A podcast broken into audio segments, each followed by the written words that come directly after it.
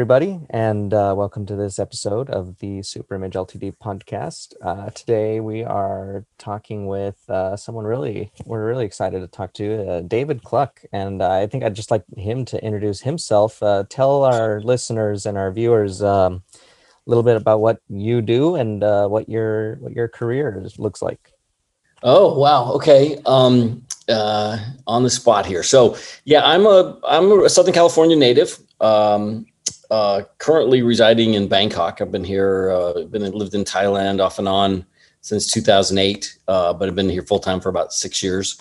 Um, I, when I was quite young, I was always fascinated with uh, filmmaking and, and, was interested in uh, in making movies. Uh, never really had an access way in, but uh, I think a an early sort of manifestation of a career as a musician, as a rock and roll musician, um, and then uh, a few serendipitous events sort of led me into working for a cable television company in uh, Southern California, originally in Pomona, and then I moved to a, an office in Covina, which is where I met your father, and um, and uh, started doing production for local local access production. Really, really super, you know, um, very small stuff uh, with very limited resources, but it it I think it was a great training ground because it it really helped me develop my resourcefulness and uh, and then it was in about 19 i left that job in mid 1989 and then ended up in 1990 getting a job for a commercial production company in hollywood through a director i'd met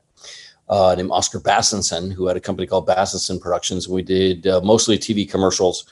But my first job there was uh, as a co-producer on a short film that he was doing because he was trying to expand his uh, director's reel and not do. He was mostly known for as a food director, but he wanted to do more comedy and uh, and and you know real people kind of directing longer form stuff. So that was where I met him, and uh, that turned into a full time job there. And then I relocated from Covina out to uh, to Hollywood, and um, uh, then I spent a year there, and then went freelance. And I've basically been freelance, primarily freelance freelance since 1991. So coming up, coming up on 30 years, and uh, uh, kind of, kind of bounce back and forth between, you know, originally when I got in the business, I think like everybody, I really focused on. I thought I wanted to be a director, and um, and I thought an easy way to do that would would be to start working as a first assistant director.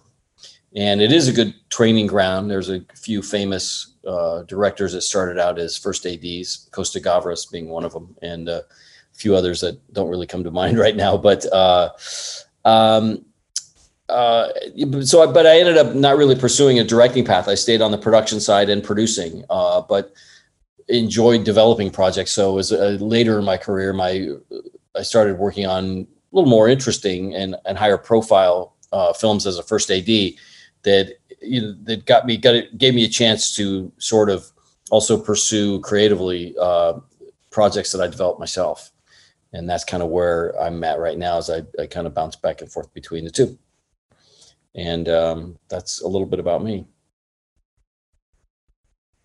Oh, I just lost your audio there. Oh, no, I'm muted. Yeah, it's a go. great starting point. Um, and I think at this point, uh, I'd actually like to take it like way back, sure. and to say, what, what was your first experience uh, with film? Just uh, just in your life as a medium, what what got your attention first about it? Like, how old were you, mm. and what was what was the film? Well, I think I three films that for some reason always stick in my mind um, uh, when I was quite young. One, uh, and those three films are are are, are uh, Chinatown, Paper Moon, and Tommy. Um, I uh, I remember uh, my grandmother on my mother's side, who I was very close to, I remember um, seeing Paper Moon when I was quite young, and I found it a fascinating story. And and my grandmother was kind of explaining certain aspects of the storyline to me. What you know, with the kind of the these this guy and his young daughter on the grift, you know, during the depression and trying to just you know trying to trying to make some money, and they're scamming people and and just just the interpersonal dynamic that that was with them, and I remember that. And then, um, so I always liked that film. It's still one of my one of my all time favorites uh, by Peter Bogdanovich, and uh, then Chinatown, which is arguably probably my favorite film ever made. Um, and I found it fascinating as being at like 10 years, 10, 11 years old when it came out. And it was like, this is not set in China. It looks like it's set in Los Angeles. so somebody explained, you know, you know, then as, you know, as I learned as I get older and I've since read lots of books on it and I've developed projects that, that were reminiscent of that, you know, just the concept of, of of the metaphor of Chinatown, of the of the the the, the you know the the sense of it's you know what it represents is lawlessness. It represents it's a sort of a wild west, a self governance kind of uh, thing, and um, uh, so and, and I don't know. The strange thing is, and I've not really explored this, but the idea of you know Chinatown uh, being you know a, a, city within a city, a, a, a little a little bubble within a city, frankly and the sort of the fascination with it. And, and then for me, many years later, to be in my late 40s and moving to Asia. So, um, and I think one of the attractions for me living in Asia, frankly, is is that it is a bit un- unconventional. I wouldn't say it's lawless. It's not dangerous here at all. It's the safest, one of the safest cities I've ever been in. But but there is a sense of um, you sort of do what you want. If you leave people alone, they leave you alone, and uh, and uh, but they're very engaged. You know, the Thai people are like the nicest people in the world, so that's that's really cool. Um, but so I don't know if there's really a correlation there. But Chinatown for me was is always. I think it's it's you know it's near the perfect movie. It's uh, I, I just read a great book uh, called The Big Goodbye, um, which is about the making of Chinatown. Highly recommend okay, that yeah. to any filmmaker, and uh, especially the way it delves into uh, you really four four personalities you know, Robert Towne, Roman Polanski, Robert Evans, and, and Jack Nicholson, who were, you know, obviously the, the key players in that whole thing. Um, but it, it's also as an Angeleno, for growing up in Southern California and spending, you know, right after high school, I grew up in Orange County. Uh, I went to San Clemente High School, and right after high school, I moved to LA. It was in the San Gabriel Valley, and um, but being in and around LA my whole life and Southern California, certainly, um, it's fascinating. You know, LA is a fascinating place, and this took a, a look at LA in its sort of formative years, which I, I, I still think is fascinating. If you even go back to Raymond Chandler, you go back to any of these kinds of these guys that just you know wrote great stuff about LA and made great movies about LA. Chinatown epitomizes that for me, and I and I like the I like the concept of the true POV story, where no, nothing is seen that the that, that the lead character doesn't see. So the audience, you never cut away to anything that Jake Gittes doesn't see. Um, that's an interesting challenge uh, uh, and an interesting storytelling technique, which I, I, I find fascinating.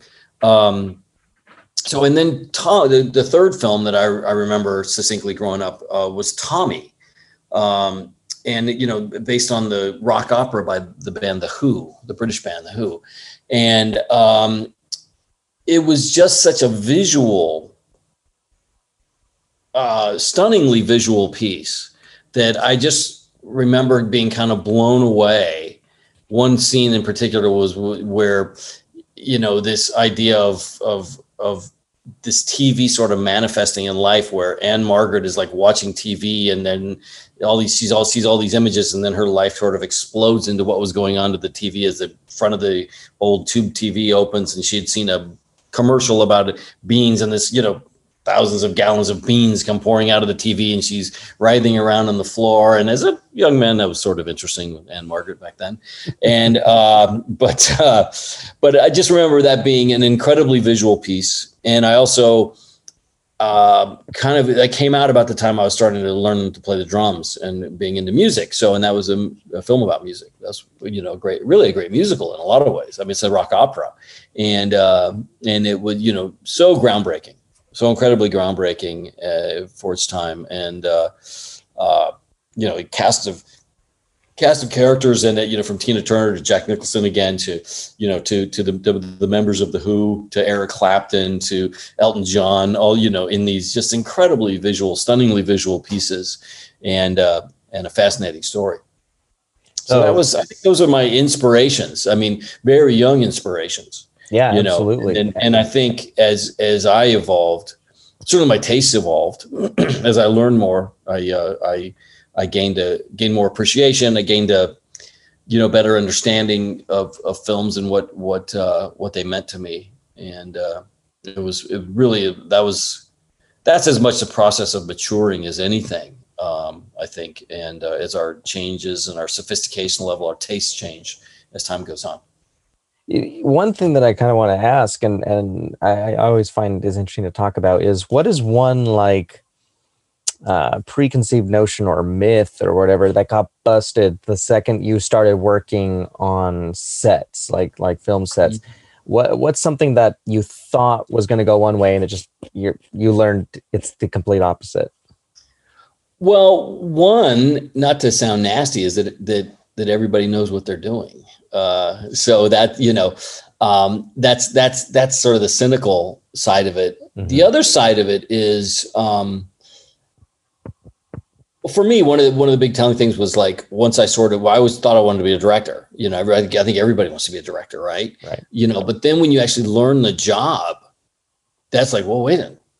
I got to do this. I got to do that. I got to deal with these personalities. I got to deal with. Oh God. So that was also a big awakening for me. Is is when I started sort of started getting getting what uh, the job was of a, of, of a director.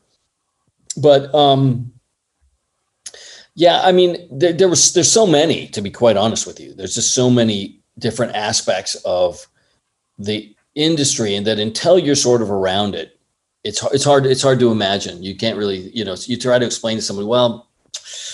Either it's a either interpersonal dynamics, working with people, working with sometimes can be very incredibly difficult people. Uh, the absolute pleasure it is when you work with with people that are incredibly professional and nice and and really have uh, have it together um, uh, from behind and in front of the camera.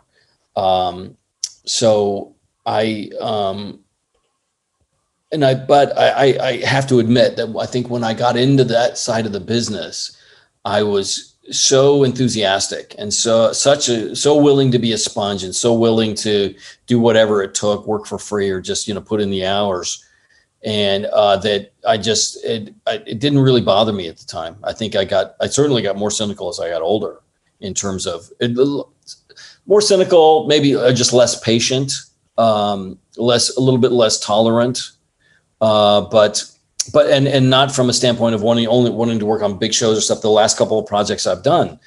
Um, the last project I produced was one of the lowest budget things I've ever done, and it's one of the most one of the things I'm most proud of.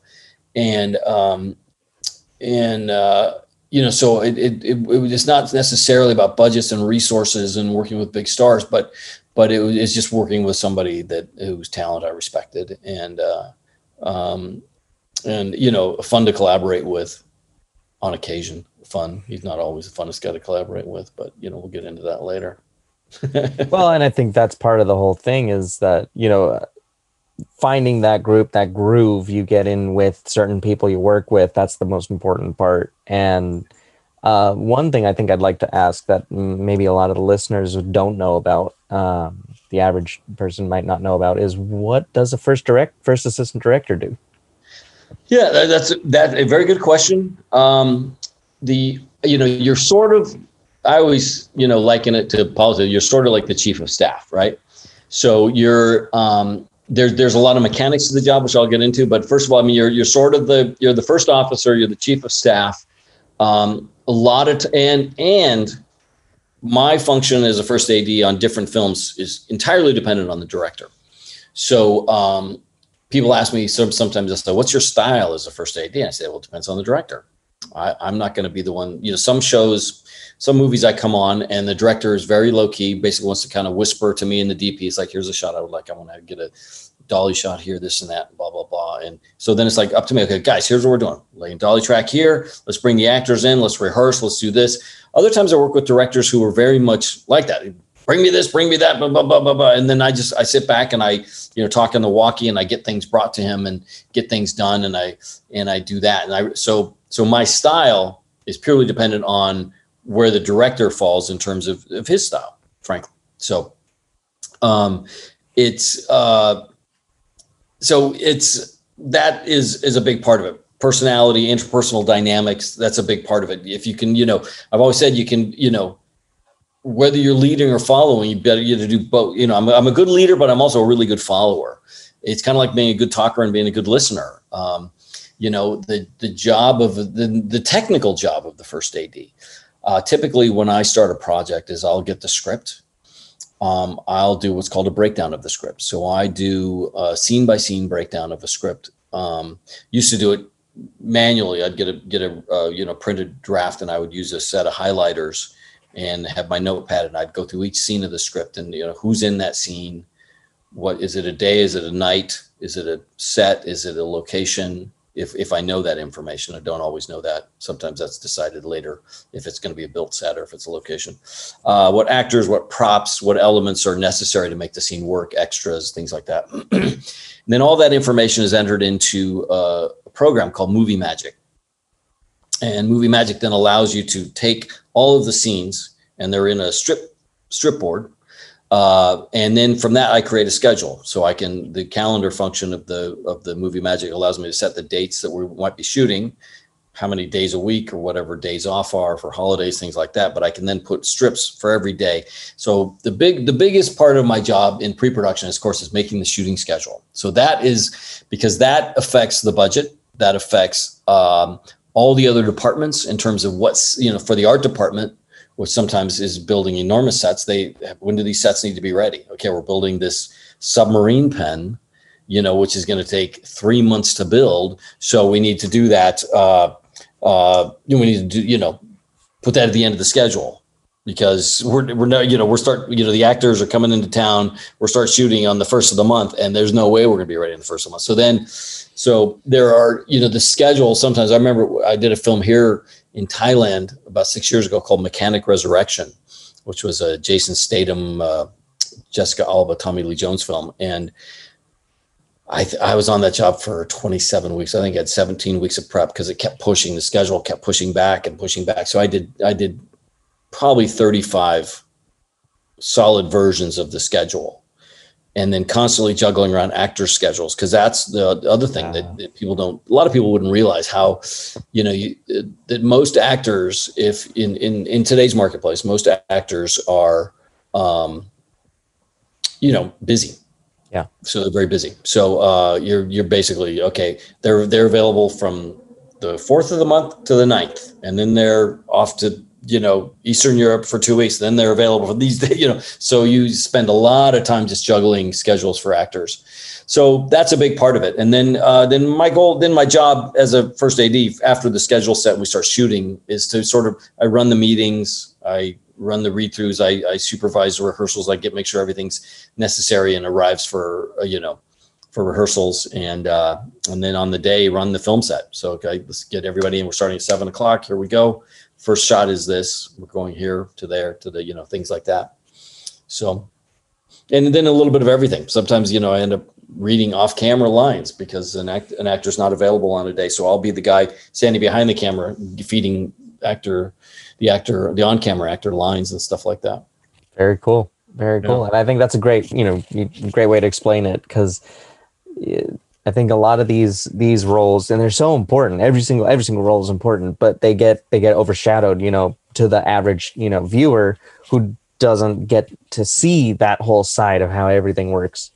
And it is it's the sausage making, you know. There, there's so. it's a lot, yeah. There's so much to it because you, I mean, most people come to a film and say, "What are all these people doing here?" they all sort of have a function yeah. You know and then then you do like i was last week uh, my my colleague paul who i've done the last two projects i produced were with him he's directing a tiny a micro budget horror film you know which was shooting up in khao yai. It was about two hours north of t- bangkok in thailand here. And um you know you realize also sometimes you don't need very much. Yeah i mean he's a director he's a writer director cameraman editor you know producer as well. I met him actually as a producer um, before I knew he was a director. But um, you know, and his wife was doing sound, and you know, there's one art department person, one production person. There's a, you know, uh, um, one focus puller, and and uh, that's uh, that's all you have. You know, yeah. this crew. But it's, it's amazing what you can get done if it's the right script and the right crew right. Oh, for sure. You know, and, and, the reason I say script is that you know he, he's not going to shoot a, a, World War II battle with a crew right. that size. right. but but but the right kind of story. And this is a question people ask me all the time: What can you make a movie for? Well, it depends on the movie. You and me. It's like saying, what can you build a building for? Well, yeah. is it a is it a is it an outhouse or is it a World Trade Center? I mean, there's, there's that's the variety that you get in in in filmmaking. You know, an intimate story with just a few actors and a few locations. You don't need a lot, and it can be done relatively cheaply. Yeah. But Die Hard, you know, you can't really do Die Hard well for that kind of money. Exactly. Uh, so. And you know, another aspect of it is the that that the bridge between it being uh, you know an art and it being a business you know the business side as far as things got to move there's money involved uh, regardless oh, yeah. but there's still you know so much consideration for the art of it and finding that balance is is that's everything in yeah. film uh, yeah, I agree, and I think that's why you have to have certain people watching out for certain things. Um, um, uh, and years ago, I was I was I was doing a movie, and the director was getting Jordan Brady, who's a very funny guy, and um, mostly did commercials. And we did this movie. I think it was called uh, Liars.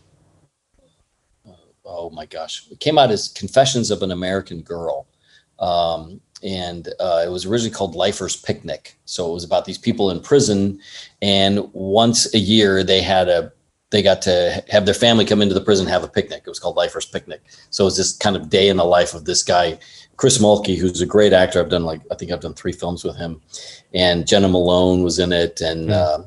uh, um, really interesting group of people. Uh, but a great cast. Um, but I'll never forget the director. We were scouting one time, and we were on a scout of this prison in L.A. and uh, and uh, uh, he we were walking around as myself, the director, the line producer, and the DP. And I'll never forget somebody was asking the director a question. He's like, "Well, listen, I don't have a checkbook. That's his job. I don't wear a watch. That's his job," which was pointing to me. So you know, he was like, "These guys got to keep me informed." Yeah. You know, when I said when when when David says I got to move on, I move on. When he says we got two hours to shoot the scene, I got to figure out a way to shoot the scene in two hours and that you know so that's a big part of it. So that's where you know the collision of commerce and art is is you know has been around since the days of hieroglyphics frankly. You know i mean when your chisel broke on your hieroglyph that was it. You were done until you found another chisel. So um so your, your your art can be suspended by your you know your your the the limits and the resources of commerce. So um with films it's it's the problem is is that it's an incredibly expensive medium. Um, it demands that you are prepared. It demands that you sort of have a, you know, as, as on the creative side, you you you you know, I think it's it's incumbent upon people to be prepared to have a, a vision, to have an idea of where they want to go with, and that that sort of attitude, that sort of mindset transcends everything, because then as an actor comes to set, um, the last thing an actor wants to hear is uh, when he asks a question and the director says, "I'm not really sure." It's the last thing an actor wants to hear. You talk about, you know, what what an actor's job is, what they have to do on a daily basis, exposing themselves and you know finding these you know emotions and and different different elements of their character. That only I believe that the, the you know real performance only comes uh, great performance comes from a uh, a standpoint of confidence and um, and uh, they have to have that. They it's it's incumbent upon a director to make the the actors feel like you really know what you're doing and you have your act together. So super important there. So one thing uh, I was really curious about is what prompted the move to Thailand. Well, serendipity. Uh, frankly, I was um, I was asked uh, by my former partner Will uh, Tiao to come on board a project that was uh, he wanted to make. My friend Will had moved from Washington D.C. to L.A. and he was uh, he was wanted to pursue a career in acting, and um, he had worked in politics in Washington, and he was a PMI, was a presidential management intern in the Clinton White House and a little bit in the George W. Bush White House, and he was Taiwanese American, and his parents had emigrated from Taipei in the '60s. Uh, just just about the time you know early when the U.S. started granting uh, visas to uh, Chinese and Taiwanese people to come and study here. And that's his parents had come here and then relocated. And Will was born in, in Kansas, which is where his father went to school and then became a professor there. Um, but I, I knew nothing about Taiwan, Thailand. I'd heard, you know heard of these places and stuff, of course, but I'd never really traveled much. In I'd never been to Asia, anywhere near Asia, really. and uh, unless you count Fiji, which is more Polynesia, but I worked there in, in 2001, but um, 2002 rather, in Fiji. But um, the um, I met him through a director that I knew, and um, he told me, "Yeah, this is a friend of mine. He's uh, wants to be an actor, and you know, come to here." And we met and got to know each other. And he was always saying, "Well, yeah, how, how did you know for you know the the the number of roles are so limited for."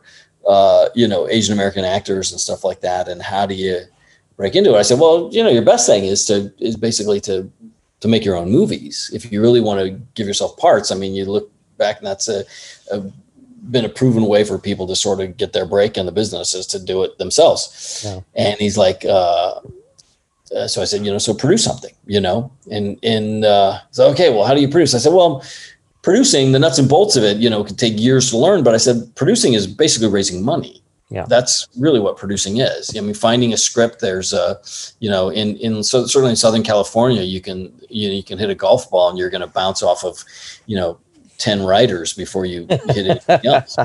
And um, so, uh, so I said, it's, it's really about raising money. He's like, well, I come from the world of politics. Go, that's all I do is raise money you know that's that's what politics is. It's all raising money. You know I mean, as you know i mean now you know our, our, political systems are so out in the open. They're so you know ever present in our daily lives that we all know you know how much money plays a part in that.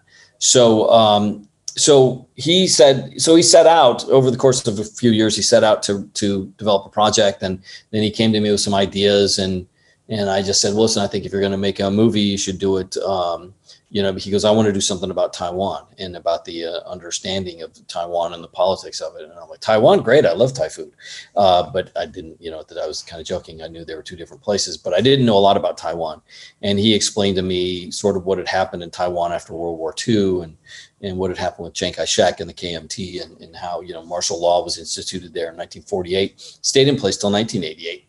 Uh, longest period of martial law in modern history. And, uh, but during that time, Taiwan had, you know, had grown from a tiny little island nation and part of sort of part of China at the time.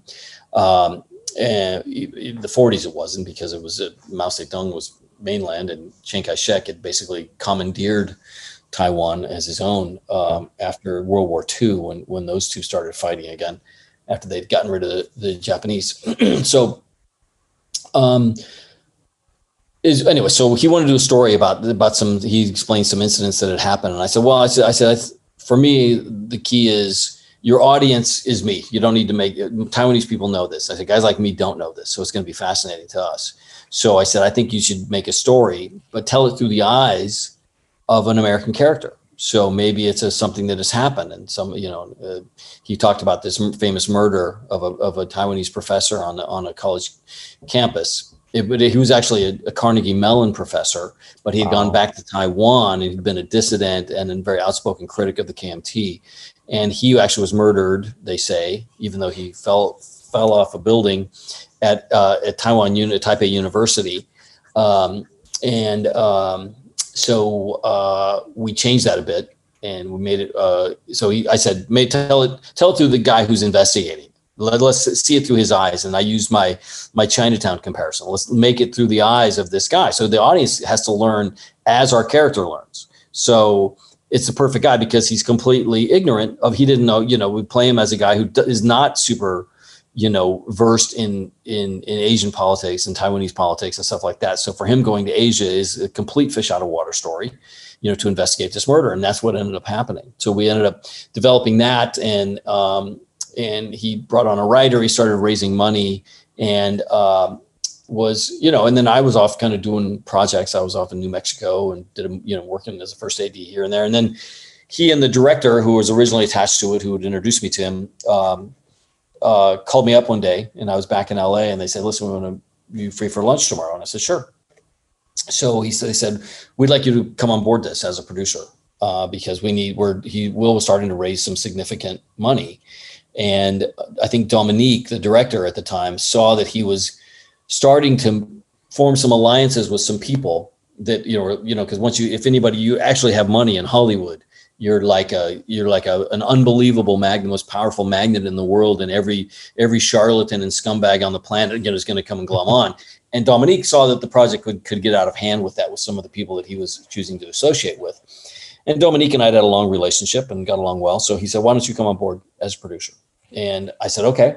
I said, you know, but you know, and I kind of set some ground rules. I said in terms of, you know, we don't touch any money now we don't touch any you know we don't take salaries we don't take anything because that's typically what most people do but i said we want to make a good we want to make a film we want to make a good film so i came officially came on board through a series of negotiations and then um, brought on our new writer. I, I, read the draft of the script and I, I wasn't particularly impressed with it. And it just it was i just tonally it was wrong and it was just not it was going off into too many different directions i felt. So brought on another writer. It was someone I'd worked with and was a friend of mine, and he turned in a draft.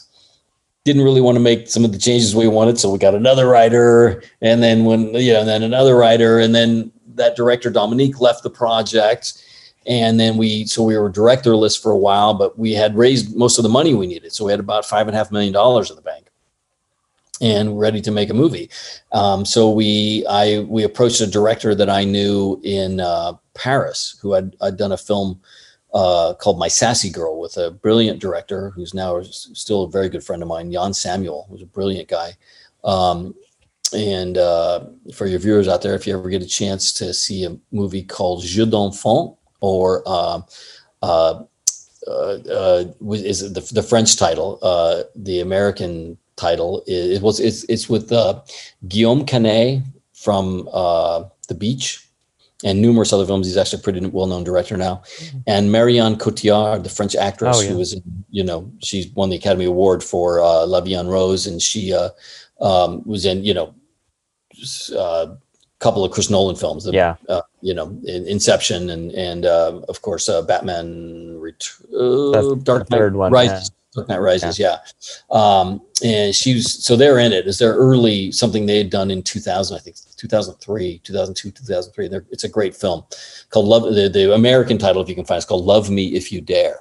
Uh, it's a great film, very dark, but but in, incredibly well done, uh, visually stunning. So anyway, so Will and I, you know, I, I he said, "What do you think? Of, what if we approach Yann about doing this?" And I said, "Sure, let me call him." So I called him up and said, "I want to talk to you about something. Are you around?" And he's like, "Yeah, I'm around." in in France. I like that cool. I said, well, Will and I are getting on a plane in a couple days. We're going to see you. It's like, do you want to just talk on the phone? I said, no, this is something we need to see you in person for. So uh, it might have just been an excuse for a trip to Paris. But um, so we flew off to Paris, met with Yann, told him uh, the idea of what we had, this film that we had wanted to do, and thought he would make a, a good, you know, director for it.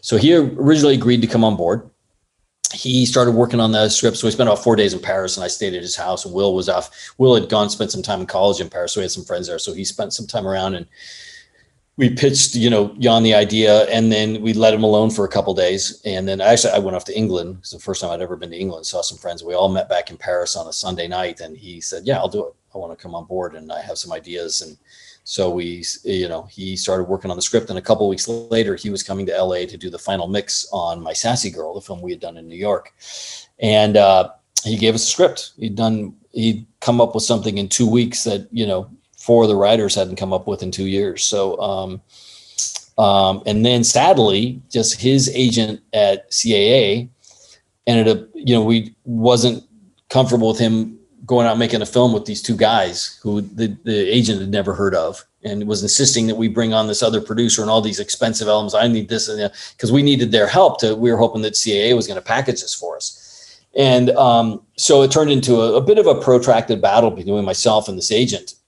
Uh, just a lot of back and forth. And um, the SAG strike was coming up. This is 2007. Oh, yeah. And the writer strike was happening. So I was like, Will, would this, this whole project could just go away. Will I know we got money and stuff like that, but if we don't get get moving on something, you know, we're going to be in trouble.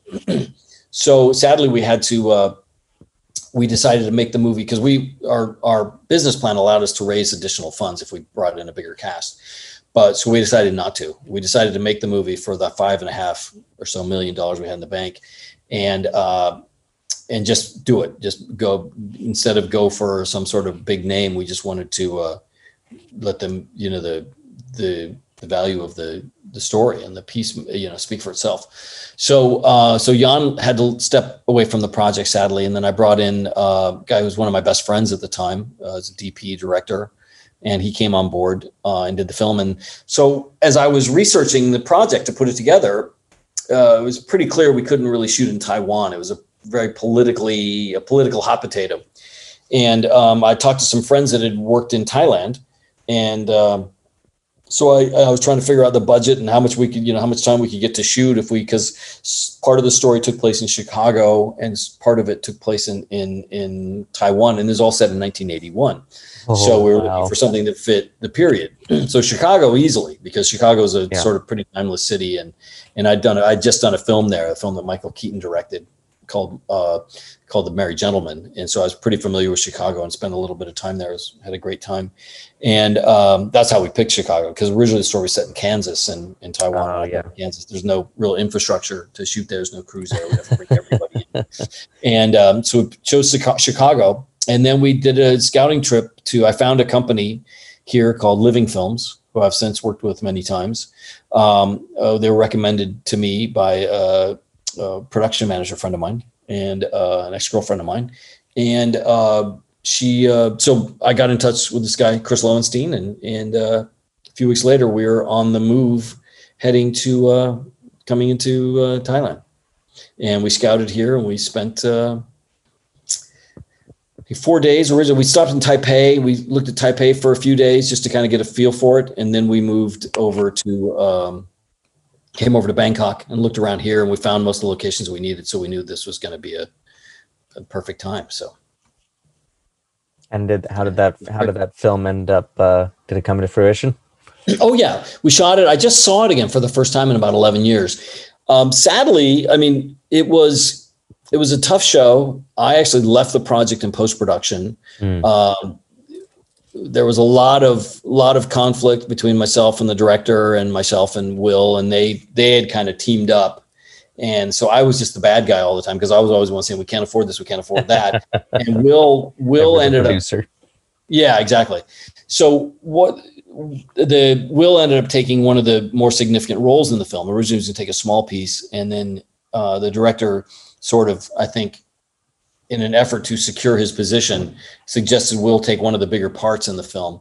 And um, so Will was busy trying to be an actor instead of focusing on producing. So I was kind of left on my own. And then the director always had a way to get the the yes that he was interested in for any sort of you know issue that arose by telling Will that it's like, well, in order for me to get the a great performance out of you, I need this, this, this, and that. And I was like, oh, mm you know, so so I so I was just the odd man out, and and um, um, so I left the project in post. Um, but it, it, came together well. I mean, it made no money. Yeah, the box because it never got a release, and sadly, but you know, and the investors made zero cents on the dollar back. My uh. father was an investor, and uh, so I don't know where where the money that came in, where it actually went, if mm-hmm. if there was any money that came in. Uh, but uh, so yeah, it was. Uh, uh, uh, it introduced me to Thailand though. It was yeah. a tough time in my life, but um, but it introduced me to Thailand. Uh, it I, I learned a lot. Learned you know I got you know I, it had been about seven years since I produced the film, so it was nice to to kind of be back in that mode. So, and a couple other uh, kind of points on your on your filmography here, and as yeah. a first assistant director, um, one I was really curious about was Oculus. Yeah, uh, what was that like working with uh, Flanagan? Um, it was interesting. He's an interesting guy. Um, I can't say as we we got along fairly well. It was he was uh, it was his first sort of bigger film to direct, and I think he yeah. was uh, he and Michael the DP worked together quite well. But you know, was I was never like involved in the meetings, so I, it was it was a really tough film to schedule. It was really um, the production uh, was a was not the most organized production I've ever been a part of. Um, some nice people, and I liked working in Alabama, but um, you know, like right, literally, we spent, you know, I spent three weeks making a schedule because it's such a complicated story of all the yeah. the flashbacks and everything like that. And then about three days before shooting, uh, the line producer who'd been gone for a while, he shows up. He's like, "Oh, by the way, we had to change everything."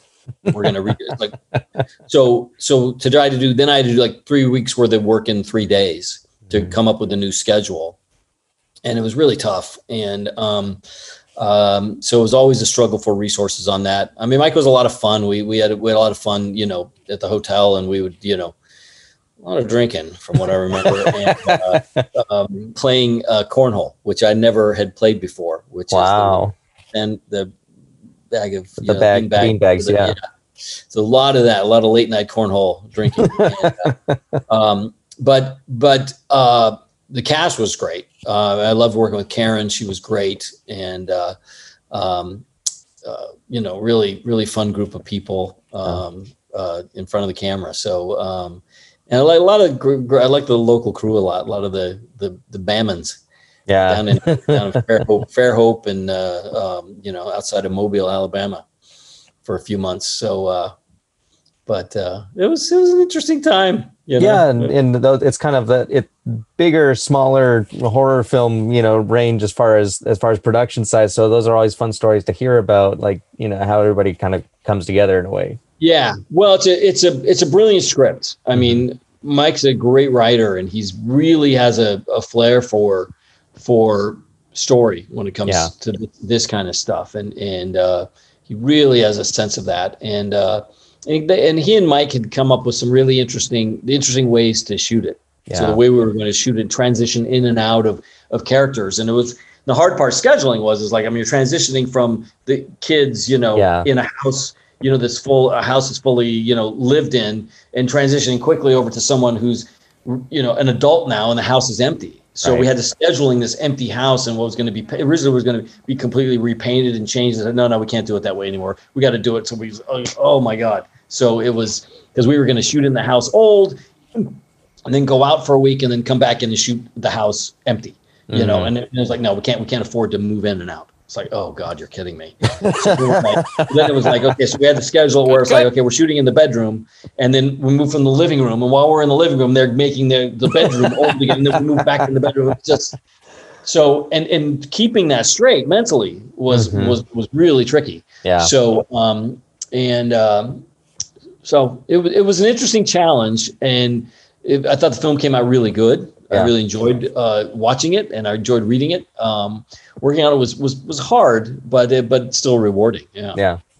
So, and the other the other one is uh, the artist. What's it called? The artist. The artist. That sounds kind of familiar. No, I'm kidding. Um, yeah, that's uh, the the one of those films comes along and sort of changes your life in a good yeah. way. Um, I think for and for a lot of people, it did it it it didn't change my life uh, to the extent that it changed a lot of other people's lives, but in a great way. I mean, uh, that was um, one of the most fun I've ever, one of the most fun I've ever uh, funnest experience I've ever had on a film.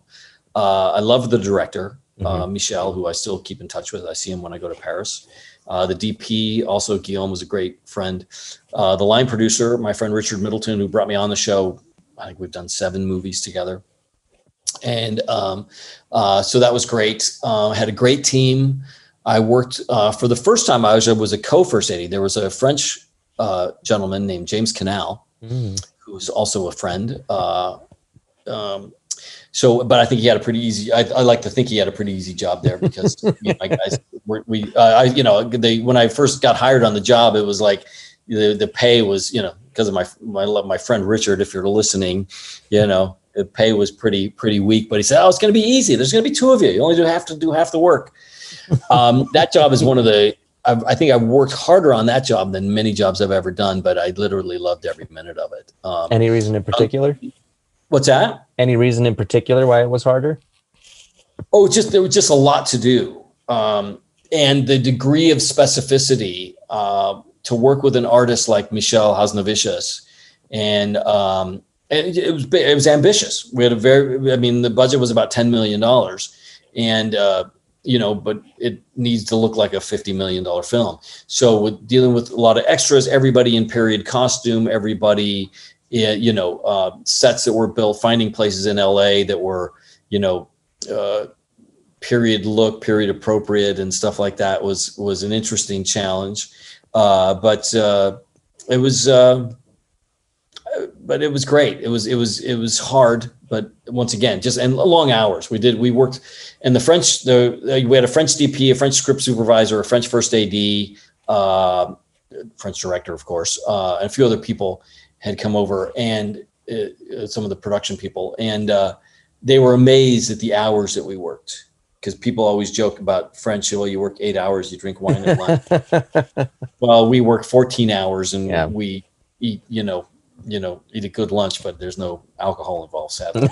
um, so, but it was it was a great project. It was, you know, uh, working with the dog with Uggie was was yeah. just a blast. The dog was brilliant. Uh, Jean Dujardin, um, who I subsequently worked with on a project that he directed called Les Infidèles or the Players, and that he cast me in uh, because, um, as I was saying earlier, that sometimes as a first AD, you do whatever is necessary on a set. So we had John Goodman, we had him for eight days on this movie. So we had to, you know, we and he we were sharing him with another film. So he'd be with uh, us one day, and the next day he was off doing this Kevin Smith film, and then he was back with us, and then he, you know, so we're back and forth. So I remember we done done this scene, we shot all this stuff on this behind the scenes of this movie set, and uh, um, and then the next day we turned around and get the other side of it um, with uh, that we had to shoot on Berenice, and and uh, John Goodman was not with us that day, so they took an apple box. If you know, an apple box is like yeah. a, a wooden, wooden, box that you see on film sets to to raise people up and to steady things. So uh, sometimes they call them man makers, which in my case, as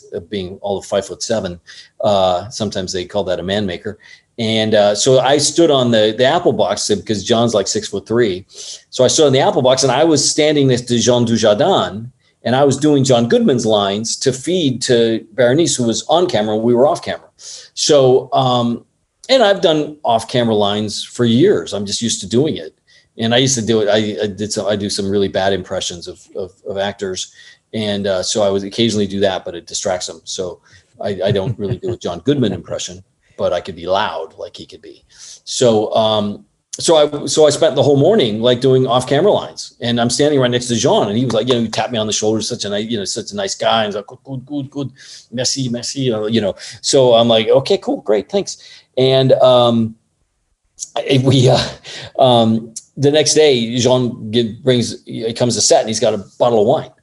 So, oh, David, David, for you, my friend, my friend. I'm like, what's this for? Oh, it's for you. You're a very good actor, very good actor. I'm like, I'm not an actor, I'm like an AD. And he's like, no, for you, I want you to have. I'm like, oh, thank you. I mean, what the nicest gesture I think I've ever had.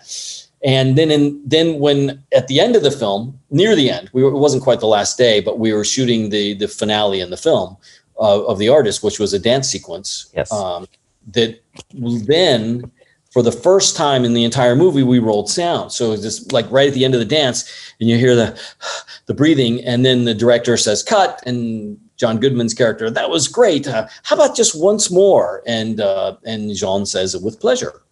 And um, so Guillaume and I, the DP and I, were setting up this, this whole shot. You know, all these, these these final shots and stuff. We had this one big shot where the camera starts, you know, close up on Jean, and it pulls back and we, you know, fully, truly breaking the fourth wall and seeing back the guts of everything, the whole crew. And we had this this period crane that we found, this big old camera that, as the camera pulled back, this kind of crane swung in front of the camera, and we had our key grip Manny, uh, Manny, who was a great great key grip. He was playing the camera operator.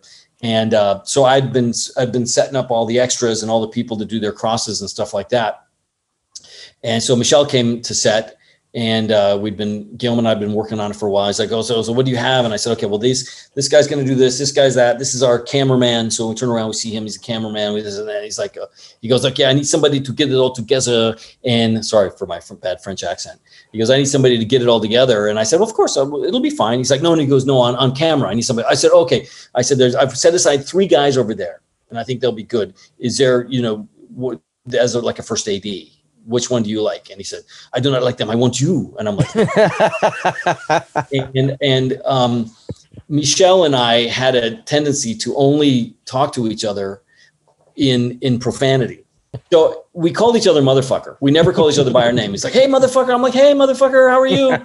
And so he said, I want you to do it. And I was like, fuck you, motherfucker. and uh, so um, he's, no, I insist. And the next thing I know, somebody grabs me and they send me off to wardrobe and uh, and and you know to be uh, you know dressed by our you know fantastic wardrobe Mark Brooks, who you know Academy Award winning costume designer, and he got me all dressed up. And then I remember sneaking past the wardrobe, the, the hair and makeup trailer. And I, hey, don't go anywhere. And they dragged me in there and they shaved me and they cut my hair and all this stuff. And then you know, I played the first AD on that. So I ad libbed everything and they got to do a little scene with John Goodman that didn't make the film, but they kept most of my little lines in. I remember because you know our dad he knew you were working on that at that time, yeah. and when we finally saw it, we we weren't expecting that, and it gets to that final shot, and we, my dad was like, "Oh my god, it's David!" And we paused, we were like all freaked out for a second. We were like, "Hey, we're making sure that that was you." We looked in the credits, we're like, "Yep, there he is." oh my god, that's funny. Yeah. The other film I wanted to talk about was um, Monster. Monster, 2003. Yeah. Yeah.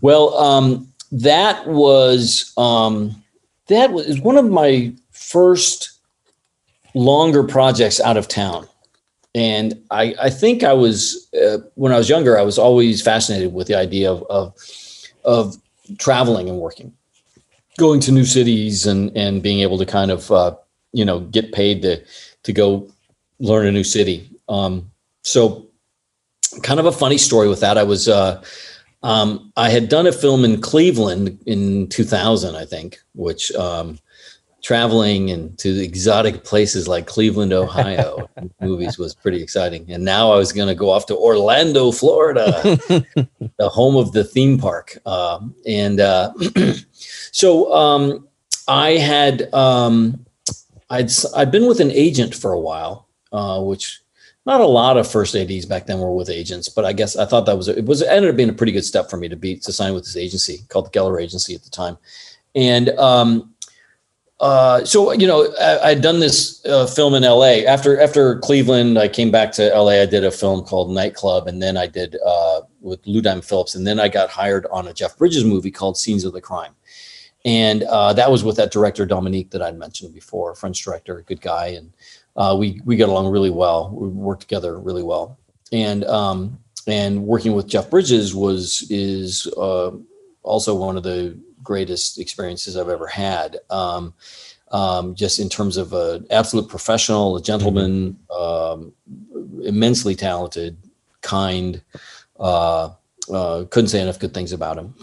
really great guy, and um, um, it was after that job that I think I, I, signed with an agent, and then so I started, you know, was, was, up for I started doing more interesting jobs here and there, and and um, um, one of the films I did was called Shade, which was had probably the most biggest group of high profile actors I'd worked with, which was uh, Gabriel Byrne, Thandie Newton, Sylvester Stallone, Melanie Griffith, Jamie Foxx, uh, wow. Hal Holbrook, who I got to work with for two days, who wow. was just an absolute pleasure. And the director, Damian Nieman, was an incredibly nice guy. Um, his first time directing. He had actually been a, a, he was a he did card tricks like amazing card tricks, and he'd written a very good script about these poker hustlers.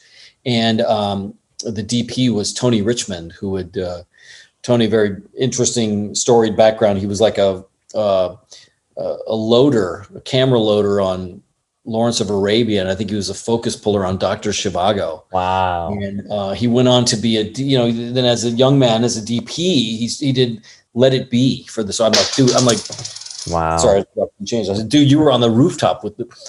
Excuse me, you were on the rooftop with the Beatles. I yeah. was like, Jesus, you know. And then, you know, he did films like Don't Look Now, and and uh, and then you know, then you know, much late years later in his career, you know, like uh, um, uh oh my gosh, what's the name? I'm spacing out. What's the name of the blonde? Uh, uh, Reese Witherspoon film, uh, something blonde. Illegally Legally oh, Blonde. Illegally Blonde, yes. he did Legally Blonde. And, I mean, did you know, in high profile, you know, bigger, yeah. more you know, studio fair kinds of films. So he was our DP on that, and the director was a super nice guy. Uh, his first time directing, so I got to work really closely with him and with the actors, and um, uh, so we just had a great time. It was it was a fun project to do. Uh, uh, a bit of a it, it, just it just it never found an audience sadly um, but it was it had the potential to be a really great film it was through rko it was rko pictures was sort of being revamped uh, but merv griffin was one of the producers and then and that's shade Yeah, this is Shade. Mm-hmm. Um, uh, but one of the actors in it also was Stuart Townsend, mm. who at the time was was living with or dating for a long time. They were together. Was uh, Charlize Theron. So she was around the set a bit and um, very quiet.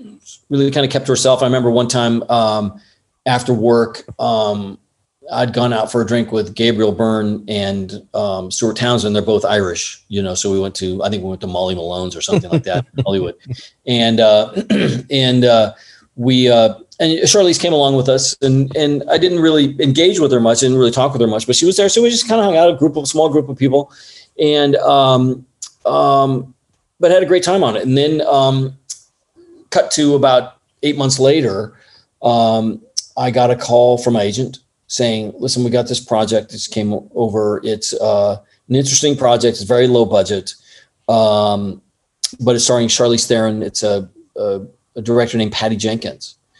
Uh, you interested in meeting? I said, sure. So they sent me the script or the, the company, yeah, the company sent me the script and it was like, this was, I, I remember succinctly, this is the first time I'd gotten a script via email because uh, we weren't really this was just at the beginning of sort of the email pdf kind of phase of yeah. life in 19 back in 2003 so or late 2002 when i first interviewed for this so um, I was doing a short film at the time that was directed by Hank Azaria. So was, we were in a look. It was supposed to be an eight day shoot. It went like 13 days for the short film, uh, but it was a lot of fun to work on that. Uh, just because Hank and Hank was a pleasure to work with, and all of his friends were, yeah. you know, writers from The Simpsons came in. You know, so it was the funniest script you'd ever read, and a great group, great cast that he put together.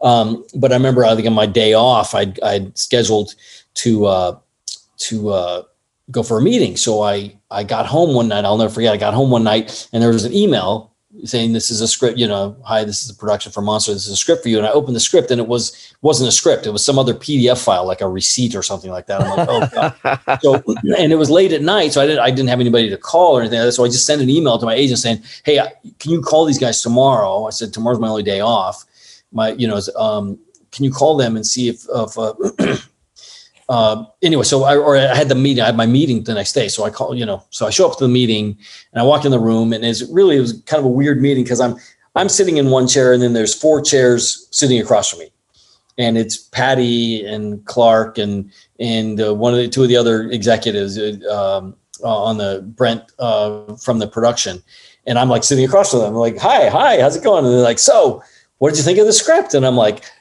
um, actually, I didn't get the script. What you guys sent me It was some sort of receipt. And I remember that. Oh, oh, I think that was a, a sales receipt from you know this other part. Like, oh, oh like, no, God, this is so bad. We're so we feel so bad.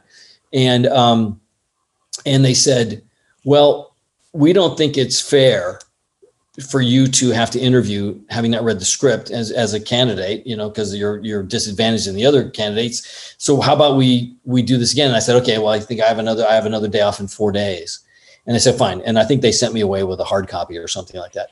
So I remember um, I read the script and I loved it. I thought, oh my God, this is super intense. And, and, uh, you know, thought of, you know, I did a little bit of research. There were some, you know, there were some videos you could find yeah.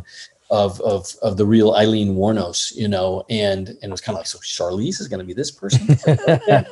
Interesting. And, um, uh, so anyway, so I, uh, uh, eventually I went back to shooting on the short film. And then I had my day off and I went in and I met with them and, you know, got a, an actual chance to talk with Patty and, and everybody and, and had a great conversation and was driving home uh, from Century City where the office was. And I was driving back to Santa Monica. And just as I was pulling in my driveway, my agent called and said, they want you to do the job. I'm like, oh, great, good. And uh, she said that that's the good news. I said, oh, great. What's the bad news? She's like, well, they told me what the money is and uh, so it was it was incredibly low salary. Um, and I was like, oh come on! I said, go back to them with this amount and see what they say. So she called me back a couple hours later. Said that's that's the deal. If you want to do it, that's the deal. And I said, you know what? And then maybe a, a mistake at the time, probably, but I said, you know what? I think, I I think no. I think that's that is bordering on you know you know, because I know uh, Tony Richmond was going to be the DP who I'd done Shade with because mm-hmm. Charlize worked with him on some other projects, and um, and I thought, you know what, I don't think Tony Richmond being an ego, the ego that I had, because I was on the rooftop with the Beatles, wasn't I? Oh, I don't think I was. uh, but anyway, so I was thinking, you know, what, what's Tony getting, kind of thing, you know, and that, and that sometimes that happens. You know, you let your ego get in the way. And I said, no, I think I'll pass. so um, the next day, I started back to work on the short film, and I think two days later, I got home, and um, there was a script on my doorstep because my agent used to just, you know, they would just hire a messenger and leave scripts for me if something came in that they wanted me to interview for. So I got home and there was a script sitting on the door and, and it was like nine o'clock at night. So I called my agent and I was like, uh, what's, what's up with this?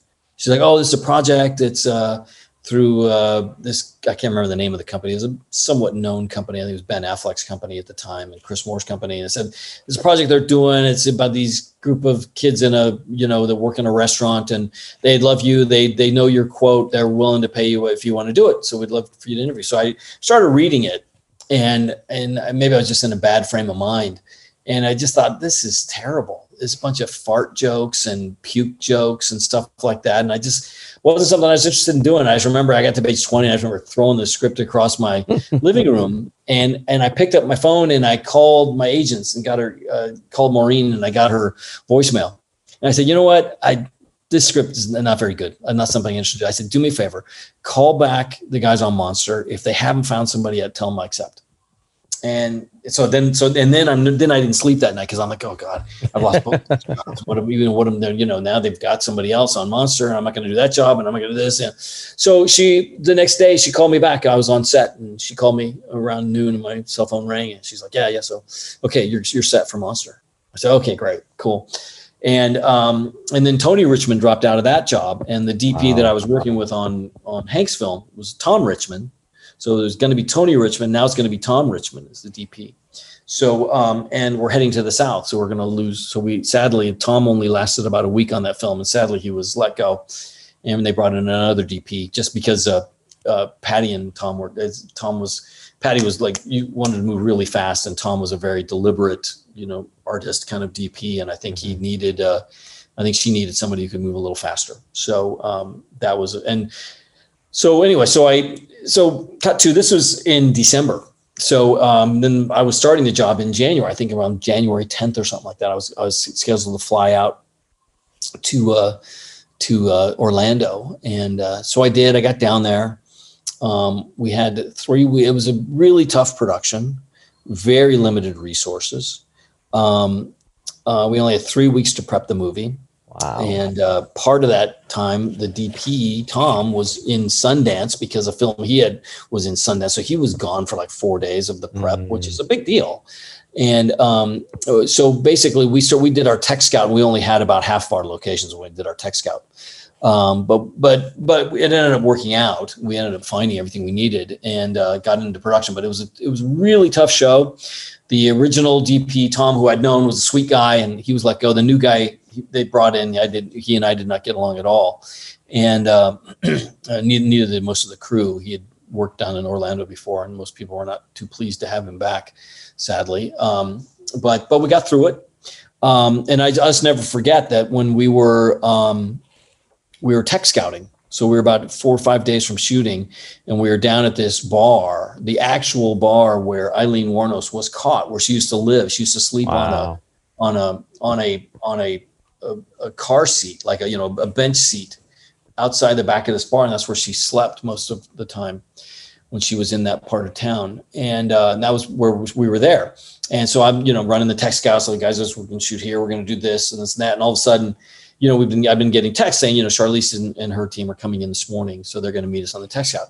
So we're sitting there, I'm talking through the scene, and all of a sudden, Charlize comes walking in the door at the at this bar, and uh, she was so funny because she was so quiet when I met her before. She just didn't say much. She was just very kind of shy and reserved, and just kind of kept to herself. And she walks in, and she was like, oh fuck cluck. I knew that was you. I fucking knew that was you. Oh my god i can't believe you're here. This is a, she comes up and gives me a big hug and it's just like and i'm all these people are looking at me like uh ah yeah great to see you. She's like oh this is gonna be great. And um and that just you know so that's and it that was the relationship with her from then on out and from and with patty i got along really great with patty i still um, get along with patty well and she went on of course to do wonder woman movies and wonder woman and stuff like that but um um, so um, so Charlize was great, just an absolute pleasure to work with. Hardest working actor I've ever met. I mean, you know, with with actors on on especially on bigger films, you know, it's all about you know, you know, you work certain hours and you have to you get twelve hours rest, and you know they don't no forced calls, no. I mean, a forced call is when you call an actor in sooner than their twelve hours of turnaround, and usually there's a nine hundred dollar called a forced call fee that they get and stuff, and and uh, but Charlize was kind of like she'd at the end of the day she's like, Cluck, what time you need? We'd be ten o'clock at night. It's like Cluck, what time you need me tomorrow? I'm like sorry, dear, it's seven. She's like, I'll be here. Cause she, I mean, she had to go through, they got her makeup. Uh, Toni G, who did our makeup uh, and hair on that, um, was amazing and sadly was not nominated. And I think Return of the King or something like that won for makeup, yeah. where they had like a 67 person department that did that. And Tony was one person wrecking crew and did the makeup on that with Charlize. Um, and she was great. So, but but they got it down where she could do her makeup in about forty five minutes. Wow! So she wore she had contacts in.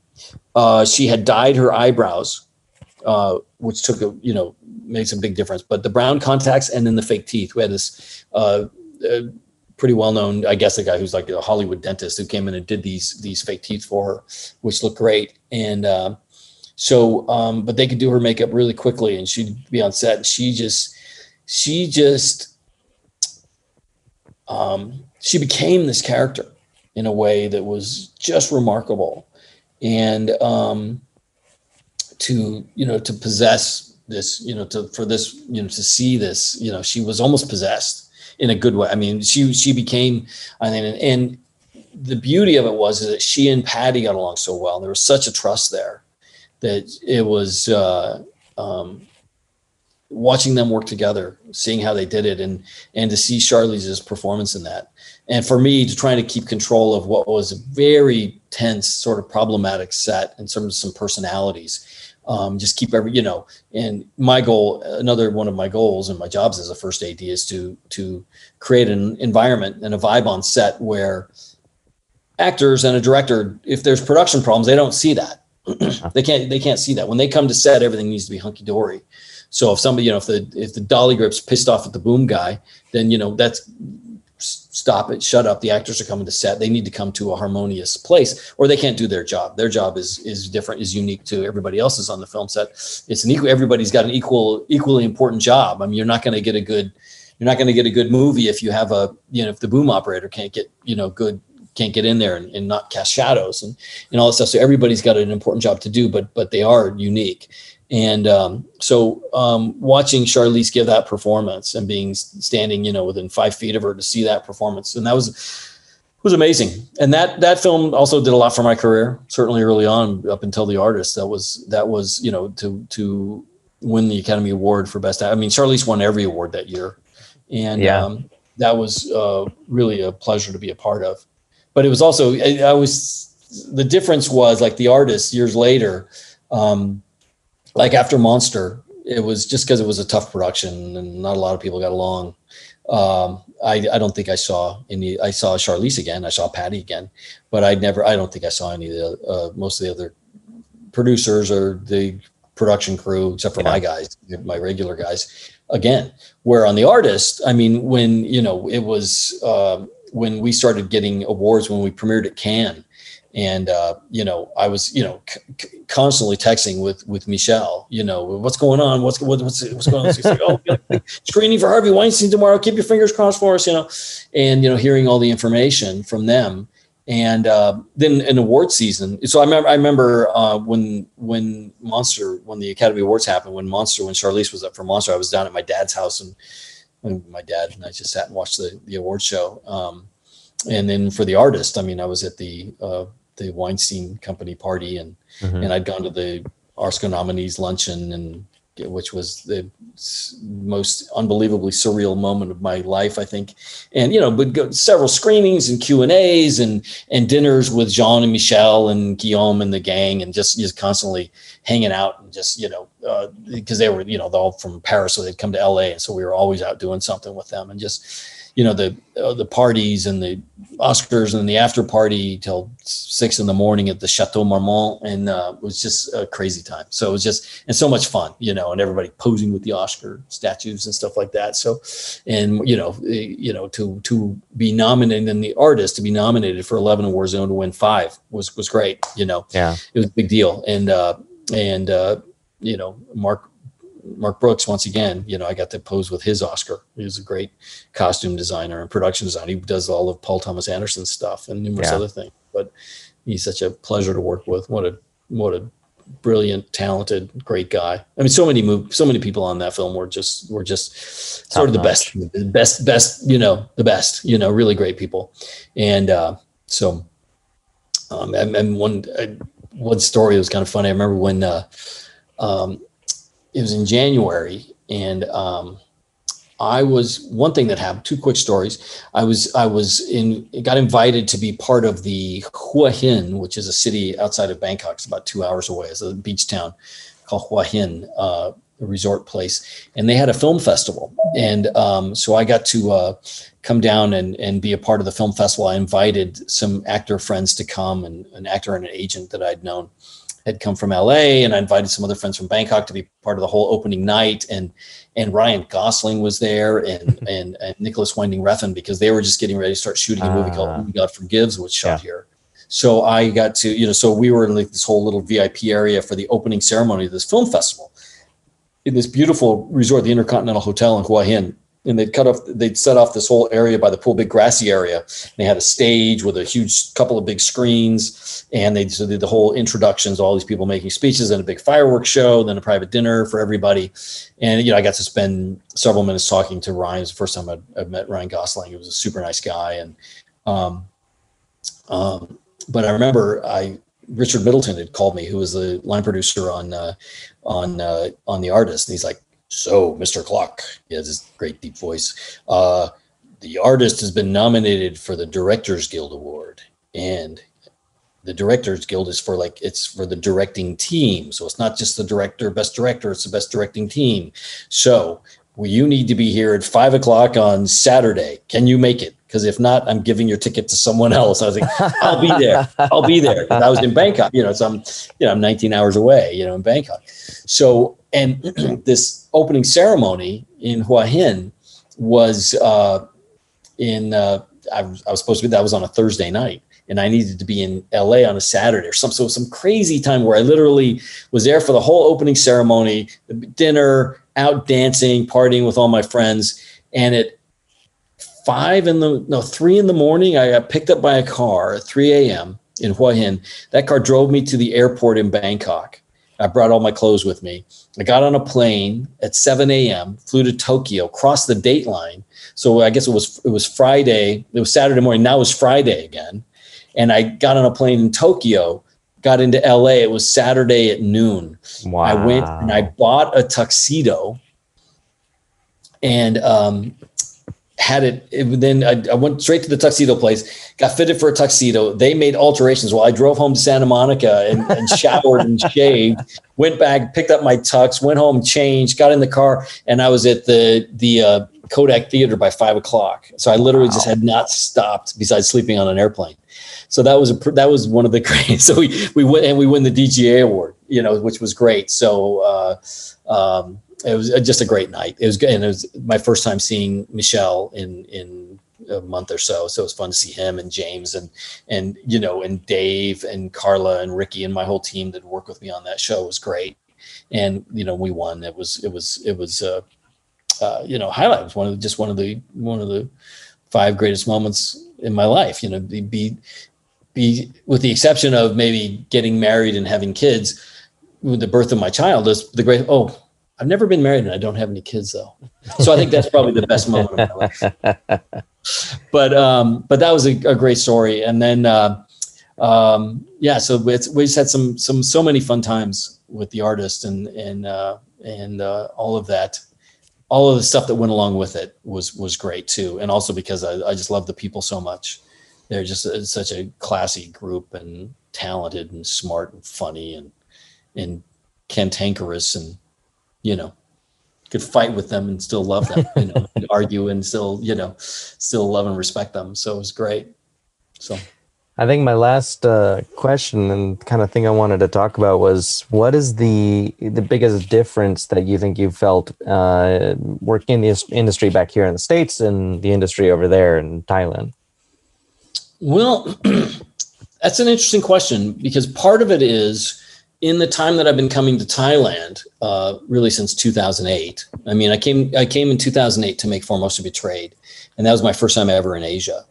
Um, and if somebody had told me then, you know, you're going to fly off to Thailand, you know, having grown up in Southern California, you're going to fly off to Thailand, you're going to fall in love with this, you know, little country in Southeast Asia, and you're going to pick up and move there. I'd have been, you're crazy. I mean, I live in LA. I mean, I live, I have a home in Santa Monica. I got what, so it was, it was, it was, uh, to say it was life changing is, is obviously an understatement, but, um, but also the digital revolution was fully in swing at that time.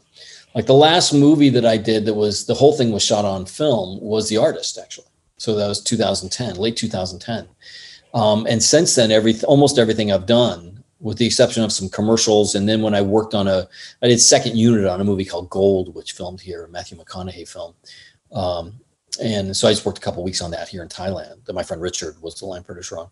Um, that was shot on that part of the film was shot on film, and then the re- when they, they only did about a third of the movie in Thailand, and then the, they shot in New Mexico for Reno, and then they shot in New York City, and those were all shot on HD, just because I think they had budget, you know, because they started going over on budget. Um, and um, so the digital revolution kind of, like I said, coincided sort of with um, the major change going on in the world. So for me, the change that happened for me personally from 2000. So after 2008, I made the film here. You know, went home. I thought, well, I want to come back. I'm you know see it because I'd only seen like the inside of a hotel room, the inside of a van on the way to the set, and the set, and then back in a van and back to the hotel room for for two months. You know, so I hadn't really seen Thailand. So I decided to come back. Um, uh, Paul Spurrier, who is my colleague now, who I've done three other films with since then he's a writer director, but he was actually brought on by Living Films, our production service company, to kind of be our fixer, to be our, our the head of the kind of local line producer. So I worked hand in hand with him, and we got along quite well. And then I uh, was coming back to. I decided I'm going to come to Thailand for the holidays. So I'll, I'll I'm going to fly in on Christmas Day, and I'll stay for two weeks. And uh, my buddy Kyle was going to come with me, and at the last minute, he kind of flaked on me. So I was like, oh, what am I going to do? So I get on Skype with Paul. I'm like, so well, I was, you know, I was thinking of coming to Thailand, but you know, Kyle sort of bailed on me. I was going to, you know, and he, he's like, Paul's like, come on over. You know me, you know, you met a bunch of my friends. Come on over. Yeah, we'll hang out. So, and then so I came here for two weeks and I stayed for three weeks because I kept extending my flight home. I was like, what am I going home for? I got nothing to go home for. I'm having a great time in Bangkok, you know? And, um, and then I went back. So stayed for my three weeks. I went back to LA. I went, to, I ended up going to New York to, uh, to uh, produce some promos. I used to produce a lot of promos for uh, Viacom, for VH1 and mm. Nickelodeon, MTV, and stuff. So I was in New York for a month, and this was in 2009, right as the economy. So Obama was just taking office. So we everything was in the midst of change. My life, the country, uh, the world, in the digital world, and the filmmaking world was all changing rapidly. Um, so then jobs just started going away. It's 2009, so the economy was taking a dump, and I, you know, jobs started going away. So a few months later, I'm on Skype with Paul, just catching up. He's like, "So when are you coming back to Bangkok?" And I'm like, "Why would I come back to Bangkok?" He's like, "Well, what are you doing in LA?" I'm like, "Nothing." He's like, "Well, you can do nothing in Thailand and enjoy your life." I'm like, yeah. So I literally was on the phone and I bought it. on the phone with. And a few days later, I was back in Bangkok and I stayed for a month. And uh, then I came back, and then a friend of mine was coming here to see some friends and maybe look at some movie projects. So I came back with him. Then I came back for the film festival in 2009. Then I came back for Christmas again.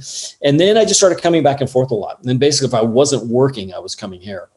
And I would kind of just stay around different hotels, different neighborhoods, just wanted to learn the city and it was amazingly easy to learn surprising considering what a massive enormous city it is and you know not speaking the language but it's pretty easy it's an easy city to live in for an expat because a lot lots a lot of stuff in english and it's an easy city to learn for me.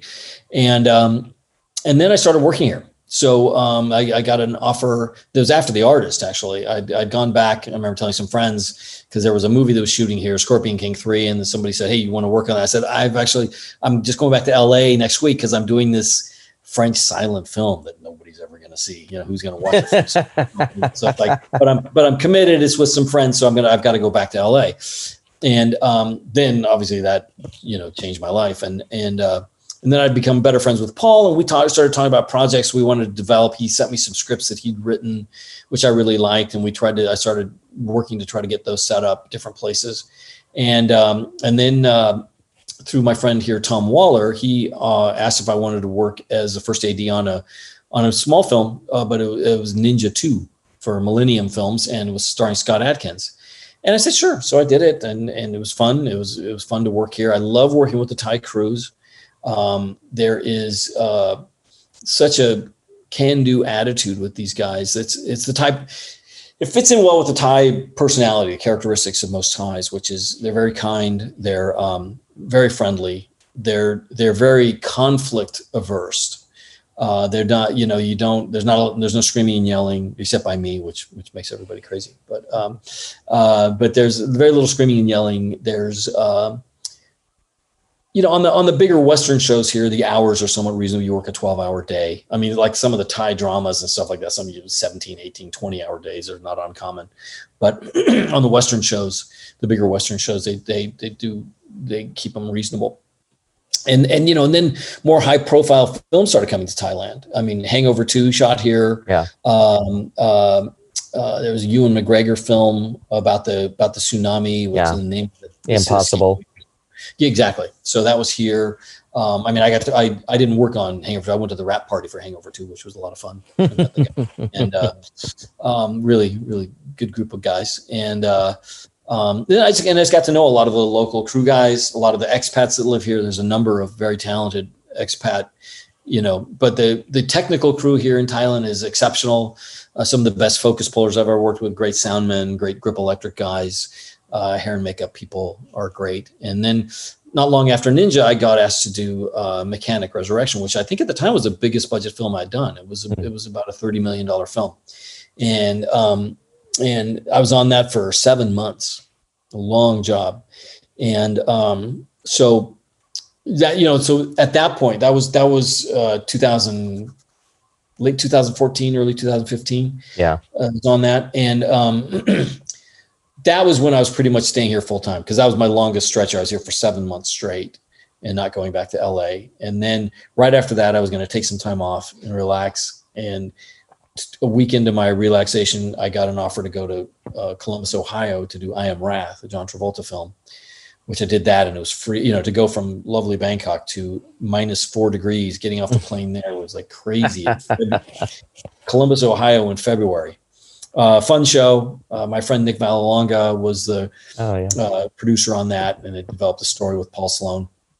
And chaotic production, but because we had like like two weeks to prep the entire movie. But uh, but JT John John Travolta was great to work with, and uh, um, there's a lot of other problems with that show, but it was it was still fun. And uh, um, my friend Nick. Um, had a rough time on that show, but he bounced back quite well because he wrote and produced Green Book, which uh, um, I always say my my buddy Nick has two new roommates. They're both named Oscar, so um, which was good for him. And uh, so uh, it's a story about his father, who I knew I knew Tony pretty well because mm. Nick and I had been friends since 1992, uh, I think. Wow! And I produced his first film in in '94 called uh, "In the Kingdom of the Blind: The Man with One Eye is King." It was my first line producing job, and I worked with Nick on that. And and uh, so uh, you know, we just go we go way back, come almost 30 years now, and um, um, it was great to see him achieve that success, especially about the, with the story of his father,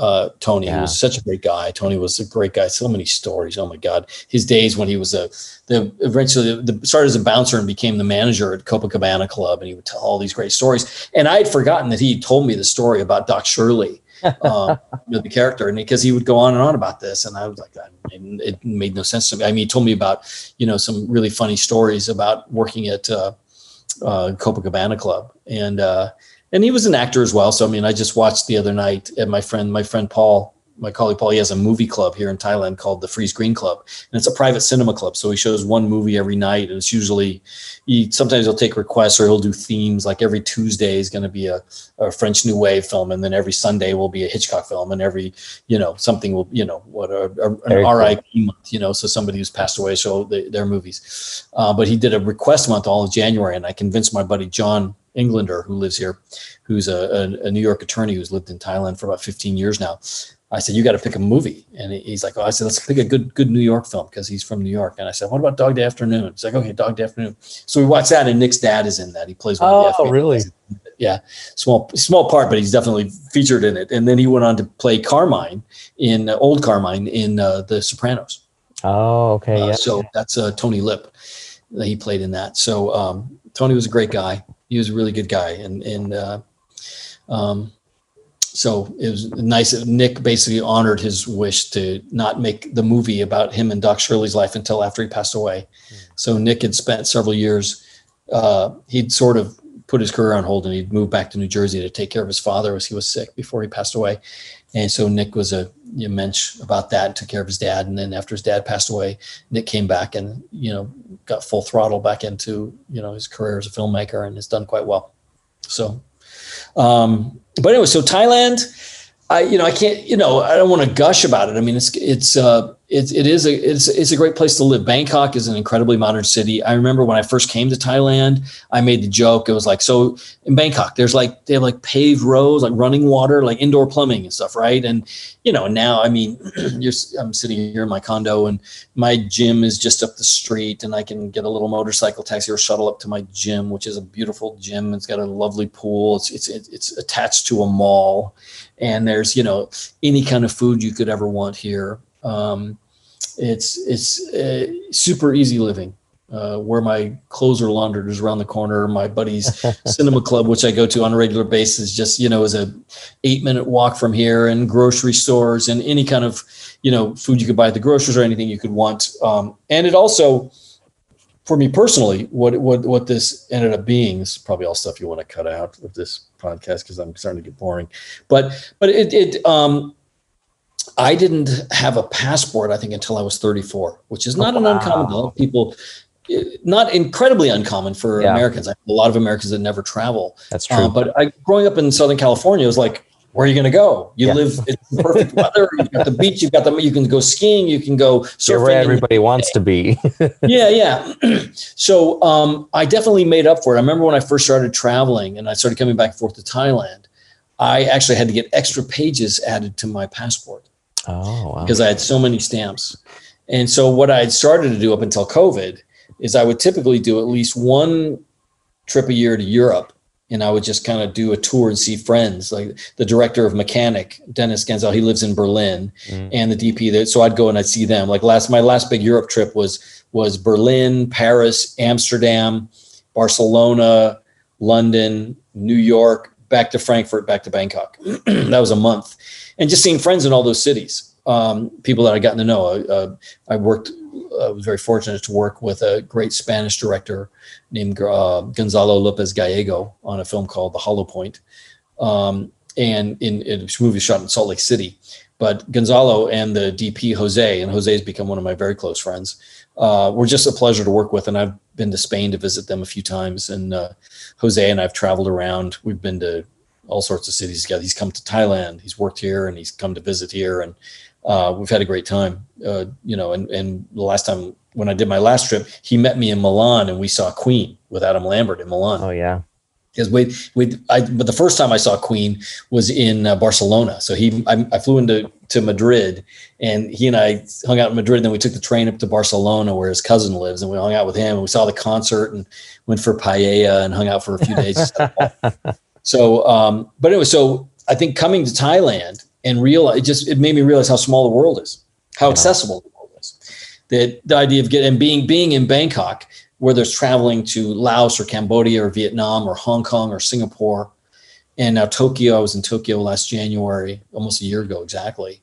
I was there and uh, loved Tokyo. Oh my God, what a fascinating! Japan, what an incredible country I, I, I think if COVID hadn't hit, I probably would have been back three times by now to Japan just to explore.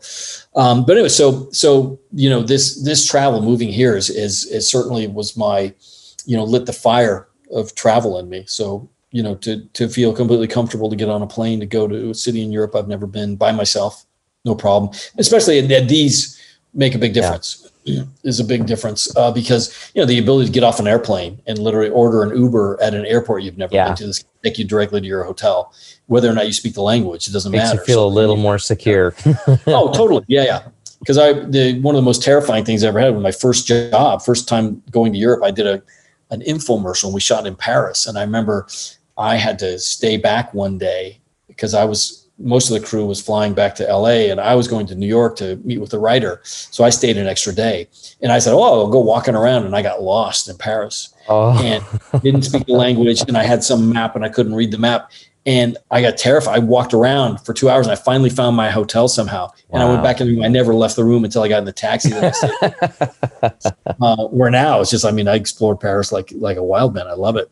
Yeah. But one other thing that, you know, that's, you know, when you talk about, you know, my transition and all the other concurrent transitions that were happening, which is it's it is this. It's the it's the the curse and the blessing of the digital world. And I know for a young filmmaker like yourself that, you know, you're living in a time where um where I think you're pretty lucky. You're, you're lucky on one level and, and you're you're disadvantaged on another level. Absolutely. Uh, the, com- the commerce side of the business is uh, you know, may never fully recover. Um, it's great that you know you you know when I, when I was when I was living with your dad, um, I bought a camera. I bought a 16 millimeter camera, and uh, an an old Arriflex 16 BL. And I remember, you know, I thought I was going to shoot some stuff, maybe shoot some music videos and stuff like that. But incredible, I mean, you had to buy film, you had to get the yeah. film developed. You had to have a sound man that could record on a Nagra, and then you had to sync those together and then do telecine. You're talking about hundreds and hundreds of dollars yeah to shoot 10 minutes worth of film where now people do movies on this you mm-hmm. know? Um, so it, it's it's pretty remarkable what you can do. The conversely is you don't control your content because yeah. of the internet. So that's the blessing and the curse. So i think the blessing is that it, it provides it, it's an equalizer. It levels the playing field. So you don't have to be rich in order to make a film to experiment, to try things, to learn. You can learn by doing. You can shoot a film on an iPhone and edit it on your laptop. Um, um, so it's incredibly cheap. So that I think that's an equalizer that gives the opportunity for the for the the kid who lives in Lithuania or the kid who lives in you know Ohio to go and make a make a film that might be seen by somebody. Uh, the downside is it's hard to monetize. There's a lot of films that are made that don't make money back because and not only that it's there is there is an element you know i i pay attention to a lot of this stuff just just from my own personal discipline. And the the reality is when you are working with digital there's a lot more room for there to not be discipline you know? There's the discipline of, of having physical medium is you have limited physical medium and you have to account for that fact. I started training myself because i, I also do still photography and yeah. so I'm now teaching myself to do actual film photography. So I'm shooting actual 35 millimeter film because now when I go and shoot on my Sony A7, then I'm going to take that same, like, I'm not just going to go and snap 50 pictures in one go. I'm yeah. going to really think about every single shot I take, every single, you know, because it really, it, that discipline translates. And absolutely you can have. Well, discipline was required. It was absolutely necessary. I mean, yeah. I mean, when I've gotten in the business, most of the DPs I worked with were all men that were in their 40s or 50s and stuff yeah. like that.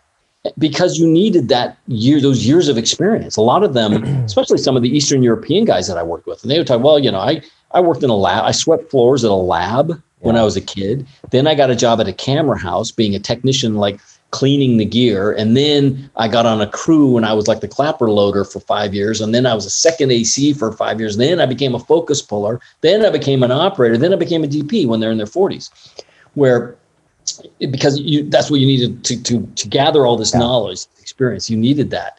The funny thing is, my my colleague Paul, who is shooting this little horror film right now, where I was out helping him last week, he's a DP as well. Um, and it's funny because he's a very creative guy, but he's also super technical. Um, so he's got a, a Blackmagic camera, the latest Blackmagic camera, and he bought some new lenses and had them all fitted and recollimated for his camera, and it, it produces some great images. but he's like me; he's a film guy. He, I mean, he's he shot and cut his first several films on on a you know on a you know stand up moviola, yeah. you know shooting on 16 and um and stuff. So he's you know the the the, the physical side of it as well. His concern was um, the look that he was after there was too much forgiveness in the dynamic range of most HD now. So yeah. what he did is Paul developed his own LUT for his camera, which basically is he, his, he took his dynamic range from a 14 to 1 ratio down to like a 7 to 1 ratio. Ah. So so basically so it forces him to it the, and the look of it is worth it. I mean, I'll send you some screenshots from this. But um what he does with his little tiny camera is just amazing. But he, you know, forces him and his crew to basically say, we get we got to light this properly. I don't you can't just pan over and see the window because well, we can always in post production yeah. pull that down no. and see the detail out there. And you can't so, so he's li- he's purposely limited his dynamic range. He's getting it right in camera. First. In camera with his LUT that, that, regulates that. So, yeah. but and this this is not an exercise either. I think that the look is better. Mm-hmm. I think he's got a much better looking film because he's not. I mean, I'm looking at he's sending me screen grabs, you know, right out of his camera, yeah. not not not going through his DaVinci at home in his home, you know, home right. studio setup where he's got all these computers and stuff to do this stuff. He goes, this is right out of the camera and it looks damn good. It looks amazing. Mm-hmm. And I think there's not many people that have that discipline anymore. I mean, the older guys yeah. do but do the younger guys. I mean, you know, there's a huge fascination, obviously, in Thailand. I mean, there's two different Leica stores in Bangkok. I mean, so the people are into camera, they're into yeah. that. Stuff. I mean, they love it. And I mean, I live across the street from a Starbucks, and it's like the biggest Instagram yeah spot in all of Thailand. I see thousands of pictures from this because they've got this British phone booth in front of this gothic gothic looking building, part of the Davis Hotel, and um, it's uh, um, you see people. I mean, there's literally if we walked out there right now, then you'd see a dozen different people out there taking pictures. And you see, I I go. I was there like at midnight not long ago, and there were some guys doing like some time lapse stuff at night. Ah, yeah.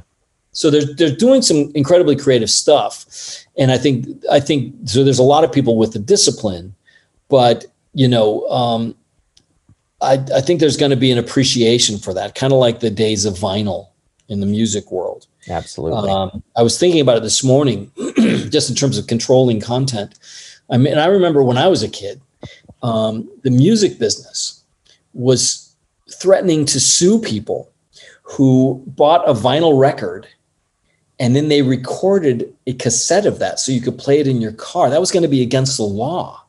So you literally you went and bought your, you know, your Kiss record and you wanted to put a cassette so you could play in your car, you had to go buy the actual cassette. So the band made money from it.